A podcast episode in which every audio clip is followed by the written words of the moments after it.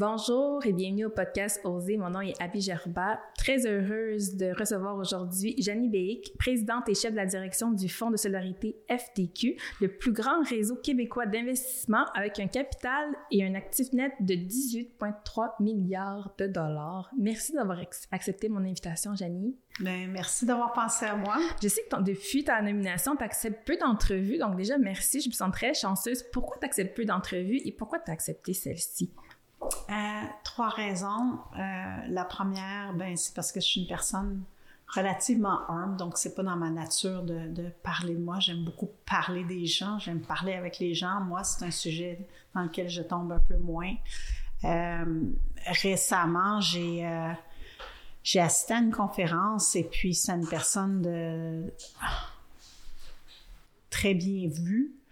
Puis les gens lui demandaient c'était quoi les moments difficiles qu'il avait passés dans sa vie. Puis il disait « Ah, sais-tu, je suis chanceux, moi j'en ai pas eu. » Puis je me disais « Non, ça se peut pas. » Puis je me dis « Plus les gens vont avoir une facilité à partager leur vécu, mais plus quand t'es dans des moments un peu plus difficiles, mais t'as pas l'impression d'être la seule qui a des difficultés puis que toutes les autres ont toutes eu ça facile. » Donc ça, c'est peut-être la raison profonde pour laquelle j'ai accepté de venir t'en parler comme j'ai accepté d'en parler dans certains forums avec des jeunes filles en finance.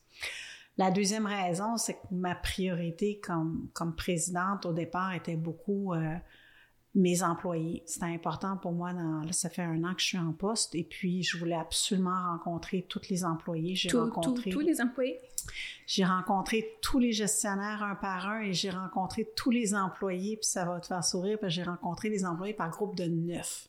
Parce que je voulais, sur Teams, à l'écran, tu peux voir 9 visages, puis pour moi, c'était important de connecter avec eux, de les connaître, de voir... Il y a combien d'employés pour faire une idée? Combien on en a? Ah, écoute, il y en a 750 au fond, puis après ça, il y a le fonds immobilier, les fonds régionaux. Tu pourras couper ce bout-là, mais je suis pas loin de 1000, je dirais. Quand j'additionne, donc il y avait ce bout-là, puis après ça, pour moi, de connaître les entreprises terrain, c'est extrêmement important. Donc, ma priorité, c'est vraiment de consolider... monter l'équipe, consolider l'équipe, être avec les employés. Donc, c'est pour ça que je sais pas donné beaucoup d'entrevues. Toi, je sais que tu es au fond depuis très longtemps. Tu es arrivée quand même jeune. Est-ce que tu as parlé tout à l'heure des erreurs, d'être capable d'être transparent? Est-ce que toi, quand tu étais jeune, tu as fait des erreurs? Moi, je disais souvent à la blague que je pourrais écrire un livre, tu sais, les 101 choses à ne pas faire quand tu deviens gestionnaire. Je pense que je les ai toutes faites. On fait tous des erreurs, mais c'est comme ça qu'on grandit aussi. Ce qui est important quand tu as certaines difficultés ou des choses que tu regrettes ou que tu voudrais avoir mieux faites, c'est d'être capable de prendre le recul puis de dire, OK, ça, j'aurais pu être meilleure, puis voici qu'est-ce que je vais faire, puis la prochaine fois, mais de revenir. Puis aussi d'avoir l'humilité de t'asseoir avec les gens quand tu as fait quelque chose que tu dis... Il me semble que j'ai pas été bonne dans cette situation-là. J'aurais pu avoir plus d'écoute, d'avoir l'humilité de te rasseoir avec eux puis de leur dire « Sais-tu, je m'excuse, je pense que j'ai mal entendu, je t'ai pas assez écouté, puis on peut-tu recommencer ou le faire différemment? » Ça serait quoi une erreur que toi t'aurais fait en tant que jeune gestionnaire? Ah, la première erreur que j'ai faite, c'était... c'est quand t'es gestionnaire, tu rencontres tu prends contact avec les gens avec qui tu travailles. Puis une des choses qu'ils m'avaient dites, c'est que tout le monde me disait « on est débordé, on est débordé, on est débordé ». Fait que là, il y a un dossier qui est arrivé. Puis là, je me suis dit « bon, ils sont débordés, ça fait que je vais le faire moi-même. Au moins, ça va ça rajoutera pas du travail sur la pile. » Puis dans le fond, ce que j'ai mal compris, oui, ils étaient débordés, mais ce qu'ils voulaient, c'est que je les aide à trouver des solutions pour qu'ils puissent se concentrer puis sur les choses qui étaient importantes, tu sais. Puis au lieu de prendre le message puis d'aller au 2e degré puis de questionner pour vraiment comprendre ce qu'ils voulaient que je comprenne, j'ai été au 1er degré puis j'ai fait le dossier moi-même, tu sais. Fait que ça, je pense que c'est une erreur, une erreur commune à faire. Puis la deuxième, c'est d'essayer de tout savoir. De tout savoir ou de faire comme si on sait tout? Les deux. les deux, tu peux jamais tout savoir. Puis à part de ça, mais ça revient un peu à l'importance d'être authentique quand tu gères, puis de connaître tes limites, puis de ne pas avoir de problème à dire, mais ça, je suis à l'aise, puis ça, je suis moins à l'aise là-dedans, puis de pas être gêné de tout ça. Mais justement, il est où l'équilibre entre apprendre et accepter et montrer qu'on est en contrôle de son poste? C'est comme comment on fait justement pour savoir trouver cet équilibre justement entre montrer qu'on est en contrôle de son poste puis qu'on sait ce qu'on fait, mais en même temps des fois capable de dire que ça je le sais pas. Moi, je pense que quand tu es authentique, quand tu mets beaucoup d'énergie à te développer et puis que tu apprends à poser des bonnes questions, c'est là où tu atteins ton équilibre. Parce qu'une partie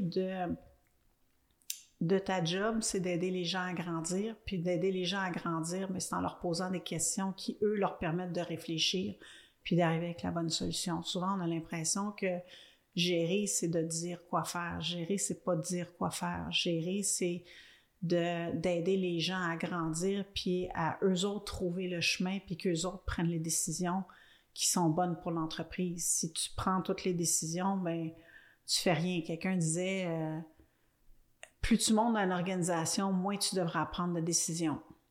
Ah, okay. Parce que les décisions devraient toujours être prises par les bonnes personnes ou dans les bons postes. Puis si, quand tu montes dans une organisation, tu prends trop de décisions, mais c'est parce que tu ne mets pas assez d'énergie à former ton monde ou à déléguer un des deux. Ah, c'est intéressant. Je sais que toi, tu es au fond depuis 20 ans. Oui. C'est quand même impressionnant. Très, très impressionnant. T'es arrivée à quel âge, par curiosité? 33. Puis est-ce que ta progression s'est faite naturellement ou t'as dû des fois pousser ou avoir un sponsor? Est-ce que ça s'est fait naturellement, ta progression? Comme personne, j'ai toujours eu un mentor. J'ai quelqu'un que j'ai rencontré pour qui j'ai commencé à travailler, je pense que j'avais 18 ou 19 ans, dans des circonstances... vraiment cocasse, et puis c'est une personne que j'avais beaucoup d'admiration, puis à chaque fois que j'avais des questionnements, que ce soit dans ma vie personnelle, dans ma vie professionnelle, que ce soit dans des dossiers, c'est quelqu'un vers qui je me tournais et vers qui je continuais à me retourner. Puis je fais une parenthèse, si j'avais un conseil à donner aux gens, d'avoir des coachs de vie, des mentors, c'est extrêmement important de t'entourer de personnes qui sont capables de te challenger, de te poser des questions difficiles, puis de te faire grandir. Oui. T'inspirer, mais te faire grandir comme personne. Puis ça, c'est quelque chose que depuis 18 ans, j'ai. Puis certaines personnes ont été des constantes à travers toute ma vie, puis il y en a d'autres, ben ils sont venus, puis ils sont repartis. Mais ça, c'est extrêmement important. Excuse, j'ai oublié ta question. Mais non, c'est correct, c'est correct. Si j'ai été challengée... moi, je me suis toujours investie dans mon travail. Pour moi, c'est important. La conversation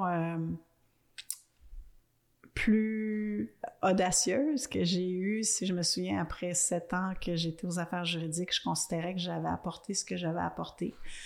Et puis, je suis allée voir mon président de l'époque, puis je lui avais dit, écoute, moi, je pense que j'ai apporté ce que j'avais apporté. Si tu as un défi additionnel pour moi, ben je vais le prendre, puis sinon, ben tu peux me remplacer, puis après ça, j'irai me retrouver quelque chose d'autre. Puis, ailleurs, dans le fond? Ailleurs! Puis je me suis dit, mon Dieu, en rétrospective, je me disais, c'était assez audacieux, parce que... C'était comme une semi-démission? Non, c'était pas une démission, c'était vraiment sincère. Pour moi, grandir, c'est extrêmement important, ça fait partie de mes valeurs, puis aussi d'apprendre à partir est important. Mm-hmm. Puis j'avais l'impression qu'à cette équipe-là, je leur avais donné ce que j'étais capable de leur donner, puis que là, je les faisais grandir à la marge, puis je me suis dit, quelqu'un d'autre va être capable de les amener ailleurs. Donc, j'étais prête pour un nouveau défi, mais je pensais que pour mon équipe, c'était important aussi de goûter à un autre... un autre type de gestion, quelqu'un d'autre? Un autre type de gestion, un autre type d'influence, un autre type de modèle, de stimuli, etc. Donc, j'ai fait ça, puis là, il m'a regardé, puis il m'a dit, écoute, donne-moi 1 an, puis on va te revenir.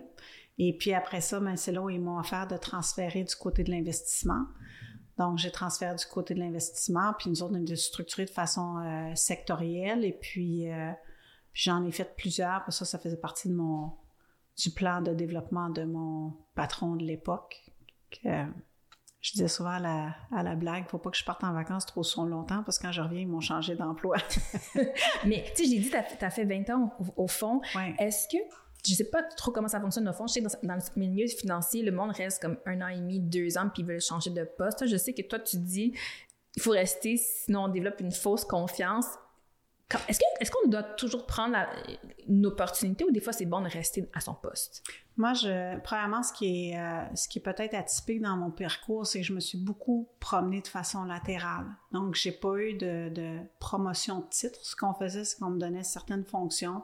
On me disait, OK, tu as travaillé ces secteurs-là, bon, on va les donner à quelqu'un d'autre, puis toi, tu vas en prendre d'autres. Donc, c'était pas une... Quand je suis rentrée, j'ai eu une augmentation de responsabilité, mais après ça, pendant un certain temps, je me bougeais de façon latérale pour me développer parce que c'est important de connaître plusieurs aspects de la compagnie. Le point que tu mentionnes est extrêmement important. Moi, je pense que pour grandir, il faut que tu aies vu les conséquences des gestes et des décisions que tu as prises, puis si tu bouges après 1 an et demi ou 2 ans, d'après moi, tu n'as pas le temps de voir les implications à moyen terme et à long terme des décisions que tu as prises. Mmh. Puis malheureusement ou heureusement, on grandit de nos bons coups, mais on grandit aussi des choses qu'on aurait pu faire différemment. Puis si tu n'es plus là, ben, tu n'as pas tout ce bénéfice-là des moins bonnes décisions que tu as prises. Donc, moi, faut que tu sois là pour voir si tes décisions ont marché, dans le fond. Oui, exactement. Fait que je pense que de grandir latéralement et fait partie d'une bonne progression de carrière, puis de passer suffisamment de temps dans certains postes pour être capable de bien les maîtriser est important aussi. Mais là, tu as parlé de plusieurs choses. Tu as parlé de grandir latéralement. On dit souvent aux femmes d'oser, d'accepter des postes qu'elles ne sont pas nécessairement solides, justement, puis de se faire confiance. Il y a où, justement, l'équilibre entre des fois oser, puis des fois juste non, d'attendre pour être plus solide? Comment on fait pour savoir la différence? Oser, quand tu as l'opportunité, il faut que tu y ailles. Puis ça, c'est extrêmement important parce que souvent, on se regarde puis on aimerait avoir perfectionné certains aspects. Quand on t'offre l'opportunité, il faut la prendre. Puis ça, c'est extrêmement déstabilisant. Mais sortir de sa zone de confort fait aussi partie de grandir. Et dans le fond, mon point, c'est d'essayer d'aller tirer le maximum de ce que tu es dans tes postes. Puis quand tu as l'opportunité, il faut que tu y ailles. Puis sortir de sa zone de confort, sortir de son poste, prendre quelque chose de complètement différent qu'on ne connaît pas, c'est extrêmement déstabilisant. C'est déstabilisant, puis pour l'avoir vécu, c'est quand tu le fais que tu réalises à quel point... C'est inconfortable. C'est très inconfortable, mais après ça, tu es extrêmement contente de l'avoir fait puis tu es fière de toi. Ça fait que oui, il y a une zone d'inconfort quand on le fait, mais ça fait partie de grandir puis ça fait partie du chemin à passer pour réaliser ton plein potentiel puis tes ambitions. Puis j'imagine qu'on pourrait penser que quand on a fait toute sa carrière, principalement au sein d'une seule organisation, qu'on connaît juste ça, comment on fait justement pour se challenger? Est-ce que c'est important justement d'aller voir ailleurs puis d'ouvrir son esprit au niveau professionnel, au niveau personnel? Toi, comment tu fais pour... Est-ce que c'est important pour toi justement d'ouvrir ton esprit puis d'aller voir un peu ce qui se fait ailleurs? Bien, il y a 2 choses. Premièrement, j'ai travaillé ailleurs avant d'arriver au fond, ça fait que j'ai vécu d'autres milieux. Mais pour moi, grandir, c'est extrêmement important de se développer, ça fait partie de mes valeurs.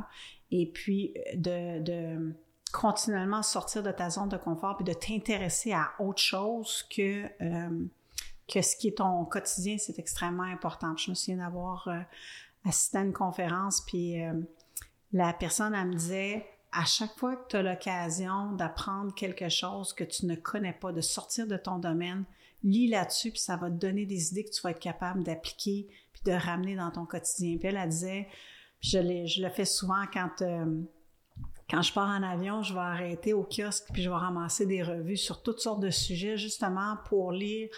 Un peu comme tu fais, de connaître des gens qui ne sont pas dans ton milieu naturel, dans ton cercle naturel, de comprendre des industries qui sont différentes de la tienne, de voir d'autres réalités sur d'autres continents. Ça fait que c'est extrêmement important. C'est comme ça que tu grandis puis que tu es capable de permettre à ton entreprise également de grandir parce que tu ramènes ça. Puis plus tu as... plus tu as une diversité d'expériences, une diversité d'opinions, une diversité de points de vue, mais meilleure t'es comme organisation. J'avais trouvé ça super intéressant. La première fois qu'on s'est parlé, tu avais parlé de défaire notre algorithme interne. C'est quoi le danger, justement, pour celles qui nous écoutent et qui ne pensent pas avoir nécessairement besoin d'aller voir dans d'autres secteurs? Ah, mon Dieu, oui, c'est vrai, on avait parlé de tout ça. C'était tout le... Puis particulièrement aujourd'hui, avec tous les médias, on est beaucoup sur notre téléphone, on est beaucoup sur notre tablette, puis les algorithmes sont faits en sorte qu'ils vont qu'ils vont accentuer les œillères qu'on a. Ça fait que si on est si je m'intéresse à la crise climatique, je trouve ça épouvantable, puis je trouve ça épouvantable, mais à un moment donné, on t'envoie juste certains sujets, puis l'exemple n'est pas bon. L'exemple est vraiment pas bon, mais peut-être dans des choix des opinions que tu peux avoir sur des artistes, sur des intérêts, puis les algorithmes font en sorte qu'ils ont tendance à encore plus focusser là-dessus, donc tu deviens encore plus... juste un côté de la médaille, puis pour grandir, puis il n'y a jamais rien de blanc, il n'y a jamais rien de noir, beaucoup de choses sont grises, puis de comprendre le point de vue de l'autre, la manière dont l'autre voit les choses, mais ça te permet d'être meilleur comme personne, ça te permet d'être meilleur comme gestionnaire, donc c'était ça mon point, c'était de dire de faire attention quand on lit des affaires, de toujours prendre le temps d'obtenir ou de lire sur les gens qui ont une opinion totalement contraire. C'est vraiment, même si c'est inconfortable. C'est intéressant. Oui, c'est important. Puis je te dirais que un des moments tournants dans ma vie a été quand j'ai été faire mon MBA. Puis j'ai fait mon MBA, puis l'université qui est le groupe dans lequel j'avais été faite. Pour eux, c'était extrêmement important d'avoir des gens avec des parcours complètement différents. Ça fait qu'ils avaient des quotas. Non seulement des quotas de femmes et d'hommes, mais ils avaient des quotas d'ingénieurs, des quotas de comptables, des quotas d'avocats.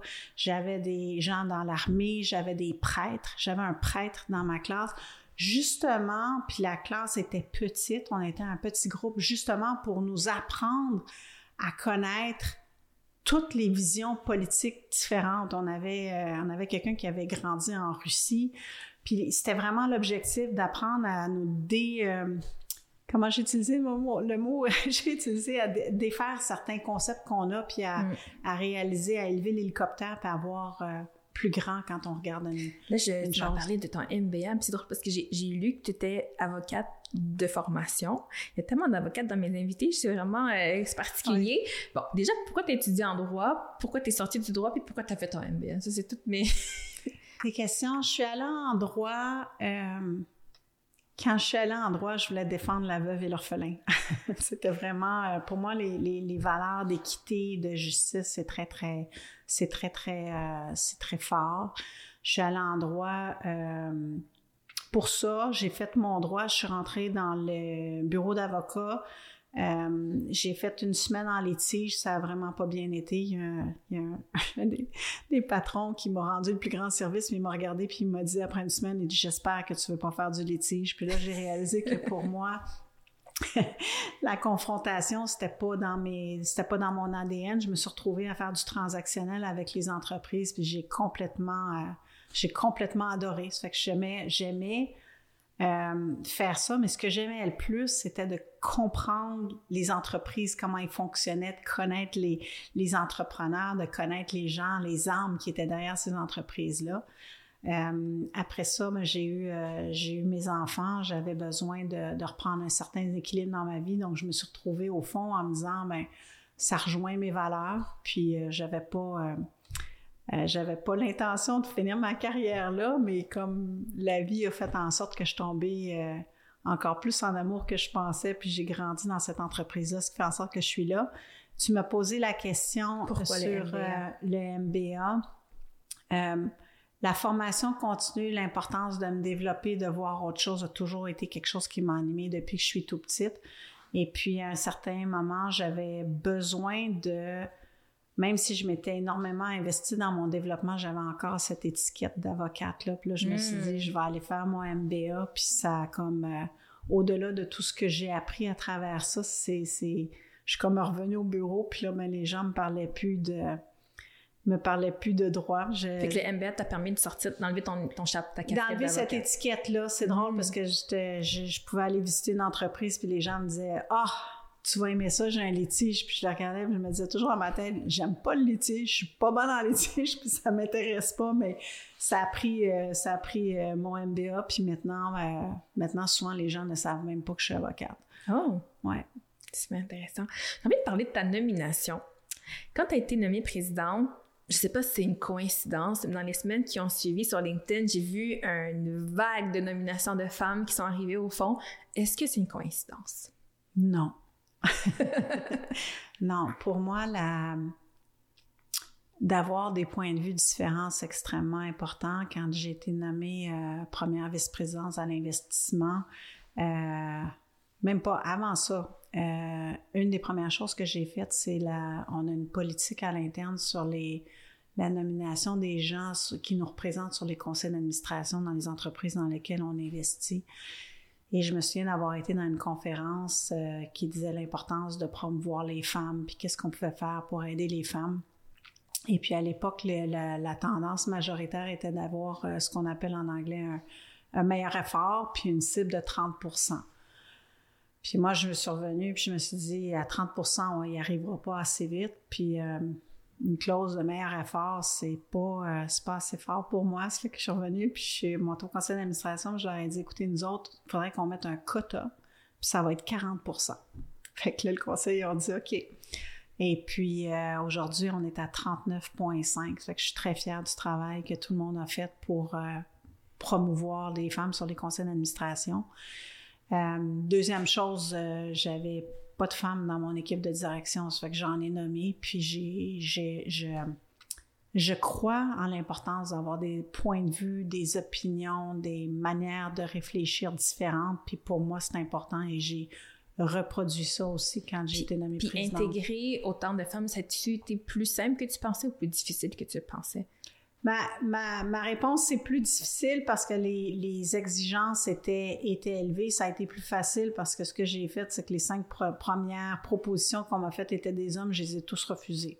Fait qu'après ça, ça a fait le tour que je voulais vraiment des femmes puis que j'étais très sérieuse dans mon intention qu'il y ait des femmes qui soient nommées. Puis je dirais que maintenant, parce que je m'en occupe pas, mais à la fin, les gens venaient me voir puis me disaient « Janie, je te promets, j'en ai cherché des femmes, mais j'en ai pas trouvé, puis on a vraiment besoin de cette expérience pointue-là, puis on est vraiment désolé, mais il va falloir que ça soit un homme. » Mais j'ai atteint mon quota, puis j'ai atteint aussi cette ouverture d'esprit, puis maintenant, les gens ne font plus une différence si c'est un homme ou une femme, ils cherchent vraiment les qualités, des compétences, puis ça, j'en suis très fière.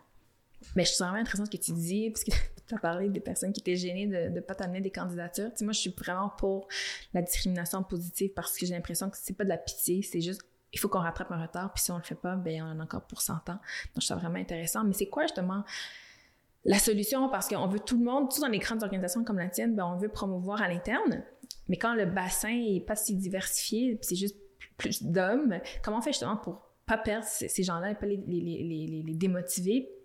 Et continuer à faire de la promotion à l'interne, mais en même temps, rajouter du monde dans l'équipe plus diversifié. C'est quoi la solution?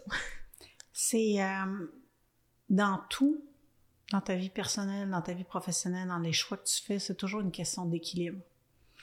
Et puis, première des choses, donc il ne faut pas que tu ailles à l'extrême dans les choses que dans les décisions que tu prennes. Puis je te dirais que la deuxième chose, c'est... l'actif le plus important qu'une entreprise a, c'est ses employés.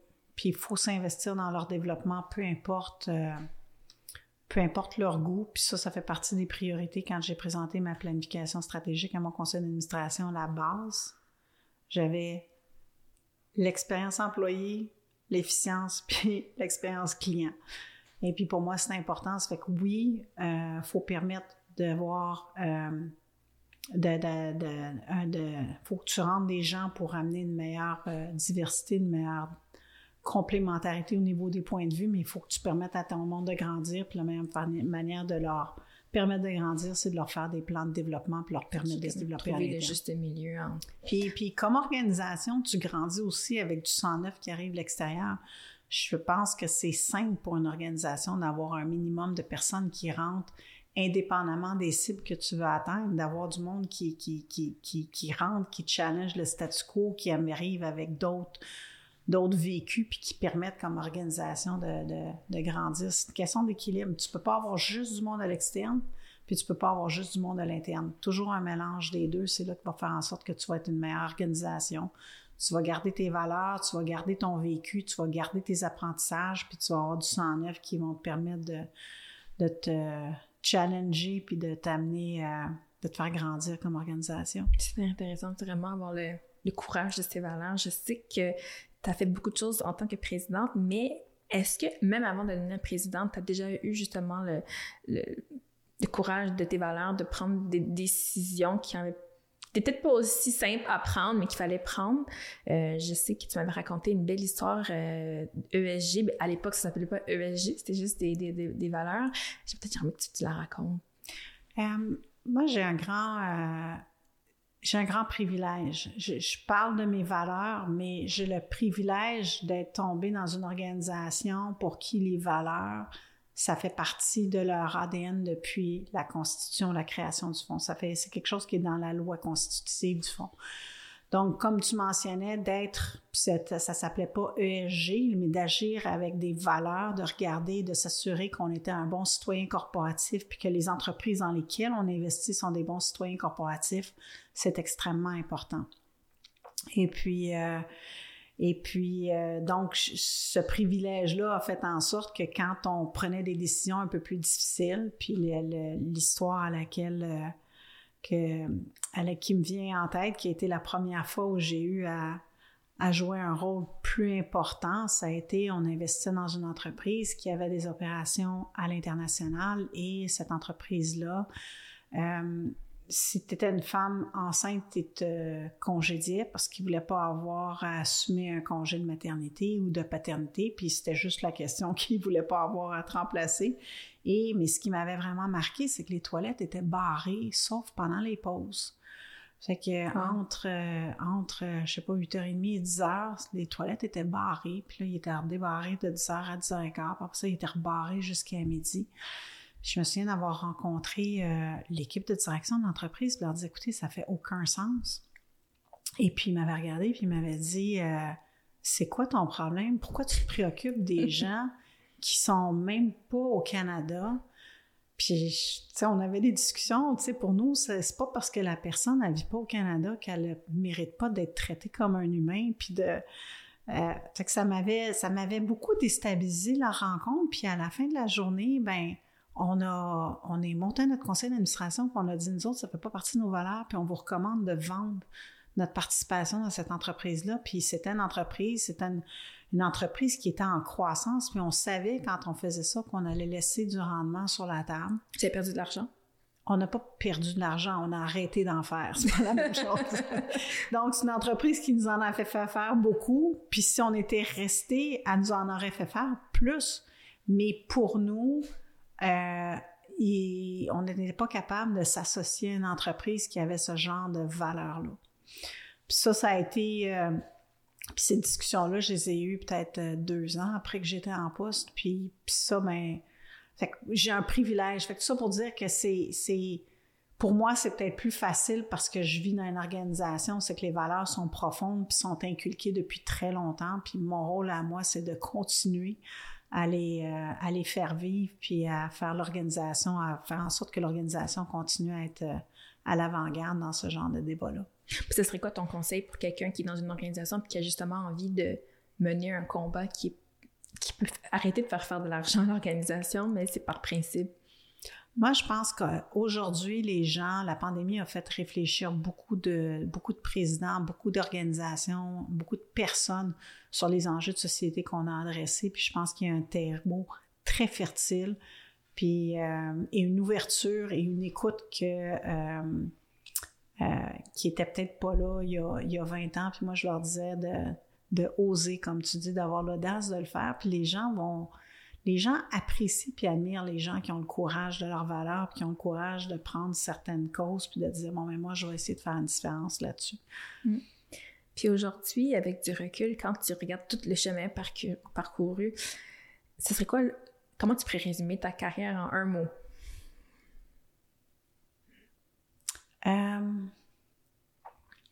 Le désir de faire une différence. Ouais. Pour moi, de faire une différence dans la vie des gens, quand à chaque fois que j'ai changé de poste ou de fonction, c'était toujours important pour moi de m'asseoir, de dire à la fin de la journée, j'ai-tu fait une différence dans la vie des gens? J'ai-tu fait une différence dans la vie de quelqu'un? Pour moi, c'est comme ça que je grandis. Puis c'est quoi la plus grosse différence entre la Janie d'il y a 20 ans puis la Janie aujourd'hui? La Janie d'il y a 20 ans n'était pas certaine qu'elle pouvait toucher les gens.